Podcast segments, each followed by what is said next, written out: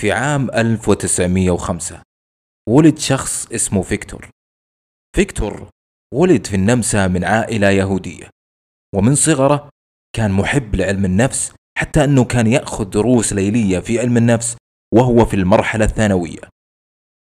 كبر فيكتور وتحصل على شهادة في الطب ولكن في عام 1942 كانت تدور أحداث الحرب العالمية الثانية. فأخذ النازيين فيكتور وزوجته لمعسكرات الاعتقال لأنه يهودي. وفي هذه المعسكرات واجه فيكتور التعذيب والإهانة حتى أن زوجته توفت في أثناء تواجدها في هذه المعسكرات. ولذلك بدأ يتساءل فيكتور عن معنى حياته ومعنى كل ما يحصل له. ومن خلال هذه الأفكار بدأت تتطور عند فيكتور نظريته المشهورة في علم النفس اللي تتلخص بوجود معنى للإنسان. انتهت الحرب ونجا فيكتور منها ومن معسكرات الاعتقال. وفي عام 1959 كتب كتاب المشهور بعنوان بحث الإنسان عن المعنى وليقوم عليه ما سماه العلاج بالمعنى. العلاج بالمعنى يقوم على ثلاثة أسس وهي أولا أن الحياة لها معنى تحت جميع الظروف. أيا كانت حتى ولو كانت أسوأ وأصعب الظروف. نفس حالة فيكتور مؤسس هذه النظرية مع معسكرات الاعتقال. فمهما كانت ظروفك اللي تعيشها سواء جيدة أو سيئة فلا بد أن هناك معنى لهذه الظروف. الأساس الثاني هو أنك تجد هذا المعنى لأنه فيكتور يقول أن الدافع الأساسي لحياة الإنسان هو بأن يجد لنفسه معنى في هذه الحياة. الأساس الثالث هو أن هذا المعنى باختيارك أنت فالبشر لديهم الحرية بأنهم يعثرون على هذا المعنى في الظروف اللي يعيشونها بمعنى أن المعنى هذا ما هو مرتبط بشيء معين هو حسب الفرد بإمكانه يختار ما يشاء. فعلى سبيل المثال ذكر فيكتور فرانكل أنه جاه طبيب مسن وكان يستشيره بسبب شعوره بالاكتئاب الشديد نتيجة فقدانه لزوجته من سنتين. ومن تلك الفترة وهو يعاني من الحزن والاكتئاب بسبب وفاتها. فيقول فيكتور كيف أنا أقدر أساعد هذا الرجل؟ إيش أقدر أقول له؟ فيقول بأنه بدل ما ينصحه ويوجهه وجه له سؤال بسيط. وقال ماذا لو أنك أنت اللي توفيت بدل زوجتك؟ وزوجتك هي اللي عاشت من دونك لمدة سنتين. ماذا سيحدث حينها؟ قال الطبيب أنه هذا الشيء راح يكون فظيع بالنسبة لها. راح تعاني المسكينة معاناة شديدة. فرد عليه فيكتور وقال أنت ترى يا دكتور بأن زوجتك نجت من هذه المعاناة وأنك أنت اللي أنقذتها من خلال أنك تعيش بدلا منها عشان تأخذ هذه المعاناة وتتحملها بدلا منها. فيقول فيكتور هنا أن الطبيب سكت وقام وصافح الدكتور وخرج من مكتبه. فيكتور فرانكل هنا أعطى لهذا الطبيب معنى لمعاناته وألمه. هذا المعنى غير هذا الحدث اللي صار للطبيب من سيء إلى جيد فقط من خلال أنه وجد معنى له قيمة عند الطبيب. طيب بعد هذه النبذة السريعة عن العلاج بالمعنى خلونا نتذكر بشكل سريع جدا ما ذكرنا في الحلقات الماضية. تذكرون لما قلنا بأن كل شيء بالنسبة للإنسان هو أفكاره والأفكار هذه تتكون من خلال عدة عمليات ذهنية. من بين هذه العمليات عملية التقدير. التقدير اللي يخليك تعرف إيش هو الجيد وإيش هو السيء. التقدير اللي يخليك تعرف إيش هو الثمين وإيش هو الرخيص. التقدير هذا اللي تعتمد عليه أنت في حياتك بشكل رئيسي وفي كل شيء.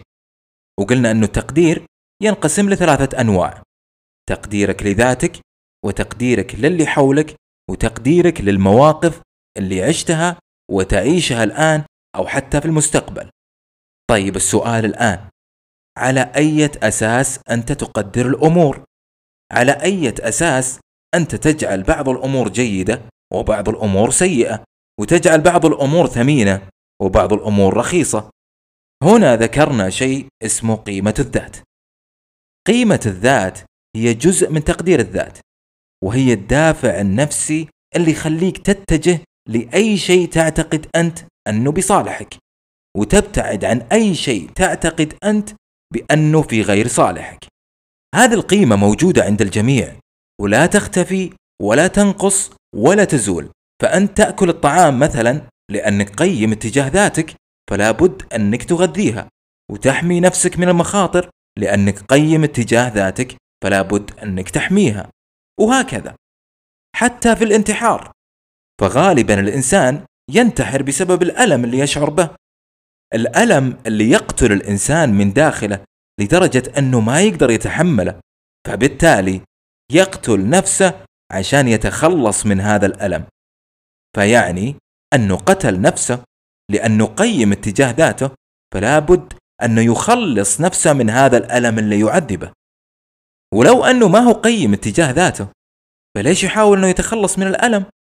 فمثلا أنت الآن لو كنت تكره شخص معين فممكن أنك تسعد لما يعاني.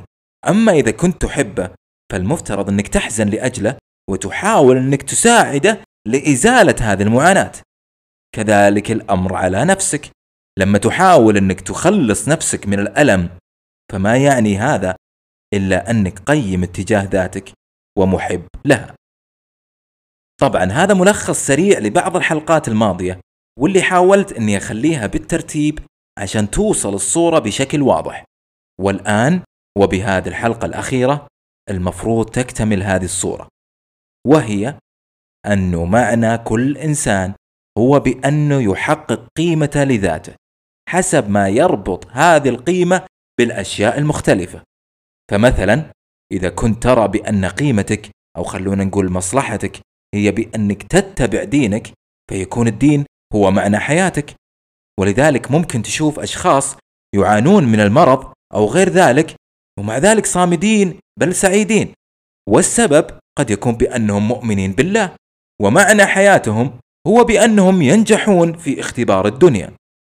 أو قد يكون السبب هو لأجل عائلاتهم وأبنائهم وأحبابهم ومعنى حياتهم هو رؤيتهم سعيدين. وهذا ما يقوله فيكتور فرانكل من خلال ملاحظته ودراسته لبعض السجناء المعتقلين. فالسجين اللي عنده أسباب لها قيمة عالية يكون أقدر على تحمل السجن على أمل أنه يخرج ويجد هذه الأسباب في نهاية الأمر. يعني مثلا السجين اللي عنده أبناء يتحمل السجن على أمل أنه يخرج ويلتقي بأبنائه في النهاية لأنه أبنائه هم معنى حياته. ولذلك يتحمل الألم وصعوبات الحياة القاسية لأجلهم. فيكتور فرانكل يقول بأن الحياة لها معنى تحت جميع الظروف والمعنى هذا زي ما ذكرنا هو بأنك تحقق قيمتك الذاتية فيما تعتقد أنت بأنه يحققها سواء بالخير أو بالشر حسب تقديرك لذاتك وللي حولك وللمواقف اللي عشتها وتعيشها. تحدد أنت الأمور الثمينة وتكون هي معنى حياتك. ولذلك تشوف أكثر الناس معنى حياتهم هو عائلاتهم وأبنائهم ويكونون هم شغلهم الشاغل. ولكن في نفس الوقت تجد بعض الناس هجروا عائلاتهم وأبنائهم وتركوهم. لماذا؟ لأن الأمر يعتمد على تقدير الفرد نفسه للأمور. هو اللي يحدد الثمين من الرخيص وهو اللي يحدد الجيد من السيء. فتشوف أغلب الناس معنى حياتهم في عائلاتهم وبعض الناس معنى حياتهم في أمور أخرى. حسب تقدير الفرد نفسه لهذه الأمور وتقدير لذاته وتقدير للظروف والمواقف اللي عاشها ويعيشها. فيكتور يقول بأن الإنسان لابد أنه يجد هذا المعنى وهذا المعنى يكون الإنسان حر فيه يختاره بنفسه ولذلك يقف الأمر عند الشخص نفسه. إيش هي الأمور اللي تحقق له قيمته؟ هل أنه مثلا يرتقي بنفسه ويرتقي بمجتمعه؟ هل أنه يطيع الله ويبتعد عن المحرمات؟ هل أنه يعيش بحب ووئام مع عائلته وأحبابه؟ هل أنه يجد المال فقط بأي طريقة كانت؟ هل أنه يكون مثقف ومتعلم؟ هل أنه يكون خلوق وكريم؟ هل أنه يكون أناني ولا يهتم إلا بنفسه؟ الإنسان هنا هو اللي يختار بوعي أو حتى من دون وعي منه. طيب السؤال الآن ماذا لو لم يجد الإنسان هذا المعنى؟ غياب المعنى عن حياة الإنسان يجعله يستشعر أن قيمته زالت أو تدمرت أو حتى فقدت. وبالتالي زي ما ذكرنا قبل أن كل إنسان دائما ما يسعى لتحقيق قيمته الذاتية وفي حال ما قدر أو لم يعد يستشعرها في نفسه فيبدأ بالشعور بالانزعاج الشديد اللي يجعله يكتئب أو يغضب أو حتى يشعر بالملل الشديد. لأنه ما في شيء له قيمة يجعل هذا الإنسان يجد معنى وهدف وغاية من حياته. كل شيء يمر علينا يكون فكرة في أذهاننا وكل فكرة تمر بعملية التقدير اللي تجعلنا نجعل بعض الأمور جيدة وبعضها سيء وبعضها ثمين وبعضها رخيص وتقديرنا للأمور يعتمد على قيمتنا لذواتنا. إذا كان الشيء يحقق قيمتنا نجعله جيد وثمين وله معنى وإذا كان ما يحقق قيمتنا نجعله سيء ورخيص وما له معنى. كعائلتك أو أبنائك في الغالب أن قيمتهم عالية جدا عندك لأنهم مرتبطين فيك أنت وفي قيمتك.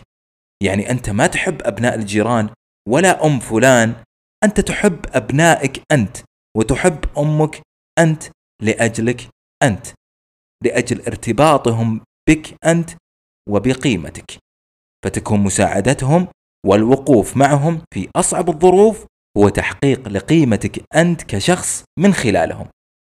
ولذلك وزي ما ذكر فيكتور فرانكل بأن كل إنسان له معنى سواء بالدين أو بالعائلة أو الأبناء أو بالإنجازات الاجتماعية الجيدة. وإذا ما وجد الإنسان هذا المعنى لنفسه سيبدأ بالغرق اكتئاب ملل مستمر أو حتى عدوان تجاه الآخرين. فلا بد أن يكون هناك معنى يدفع الإنسان للأمام دائما. وإذا بدأ يشعر بأنه يفقد هذا المعنى فلا بأس أنه يجد أحد يساعده بأن يجد هذا المعنى. لأنه المعنى حسب فرانكل بأنه موجود ولكن ممكن أنت ما تجده بنفسك. ممكن تمر عليك حالة تشعر بأن كل شيء ما له قيمة كل شيء بدون معنى. ولكن هذه مجرد حالة نفسية وما يعني بأن هذا صحيح. المعنى موجود والأشياء الثمينة موجودة لكن الإنسان لابد أنه يبحث وإذا ما وجد هذا المعنى بنفسه ممكن يستعيد بأحد يساعد على إيجاد هذا المعنى. نفس الطبيب اللي ذكرنا قصته في البداية. أعتقد أنه بكذا نكون كملنا هذا البودكاست بهذه الحلقة الأخيرة واللي ذكرنا فيها أمور عديدة ممكن نذكرها على استعجال. أولا أن كل شيء بالنسبة للإنسان هو أفكار والأفكار تعتمد على تقدير الفرد نفسه للأمور. وهنا ممكن تقع أول مشكلة نفسية عند الإنسان وهي عن طريق تقدير الأمور بشكل غير دقيق. فممكن يقدر الأمور بشكل مبالغ فيه وهي في الأساس صغيرة وما تستاهل أو العكس. ولذلك لا بد أن الإنسان ينتبه لتقدير الأمور لأنه هنا ممكن تقع المشكلة الأولى. وذكرنا أن الإنسان دائما ما يبحث عن تحقيق قيمة الذاتية حسب تقديره للي يحققها واللي ما يحققها. ومعنى حياة الإنسان هو تحقيق هذه القيمة حسب ما يعتقد سواء بالدين أو العائلة أو الأبناء أو التفوق والتميز وغير ذلك. ومن خلال هذه النقاط نعرف الآن أنك لما ترى شخص يعاني من القلق مثلا فهذا بسبب أنه أعطى الأمور تقدير كبير. يعني أعطى الأمور قيمة كبيرة فيقلق لأجل نفسه أو من يرتبطون به فيكون قلق لأنه معنى حياته تحت التهديد حسب تقديره هو. وإذا رأيت شخص يعاني مثلا من الاكتئاب فالمشكلة الأولى هي في تقدير هذا الفرد للأمور ومن ثم تعرض قيمة الفرد للضرر في نفسه أو فيما يرتبط فيه زي مثلا وفاة شخص عزيز أو الفشل أو الفقر أو أي شيء يعتقد الفرد بأنه مضر لقيمته هو ككيان. أتمنى من كل قلبي أني وصلت أفكاري بشكل واضح وأشكر كل شخص تابع وعلق وقيم واستمع ولو القليل. وإن شاء الله يكون لنا لقاء في منصة أخرى أيا كانت. وقبل ما أختم عندي تقريبا نسخ بسيطة ممكن من خمسة إلى ستة نسخ من كتاب غباء. أي شخص من داخل السعودية حاب ياخذ نسخة مجانية طبعا ممكن يتواصل معي على تويتر. آه، يعطيكم ألف ألف ألف عافية لاستماعكم. استودعتكم الله وإلى اللقاء.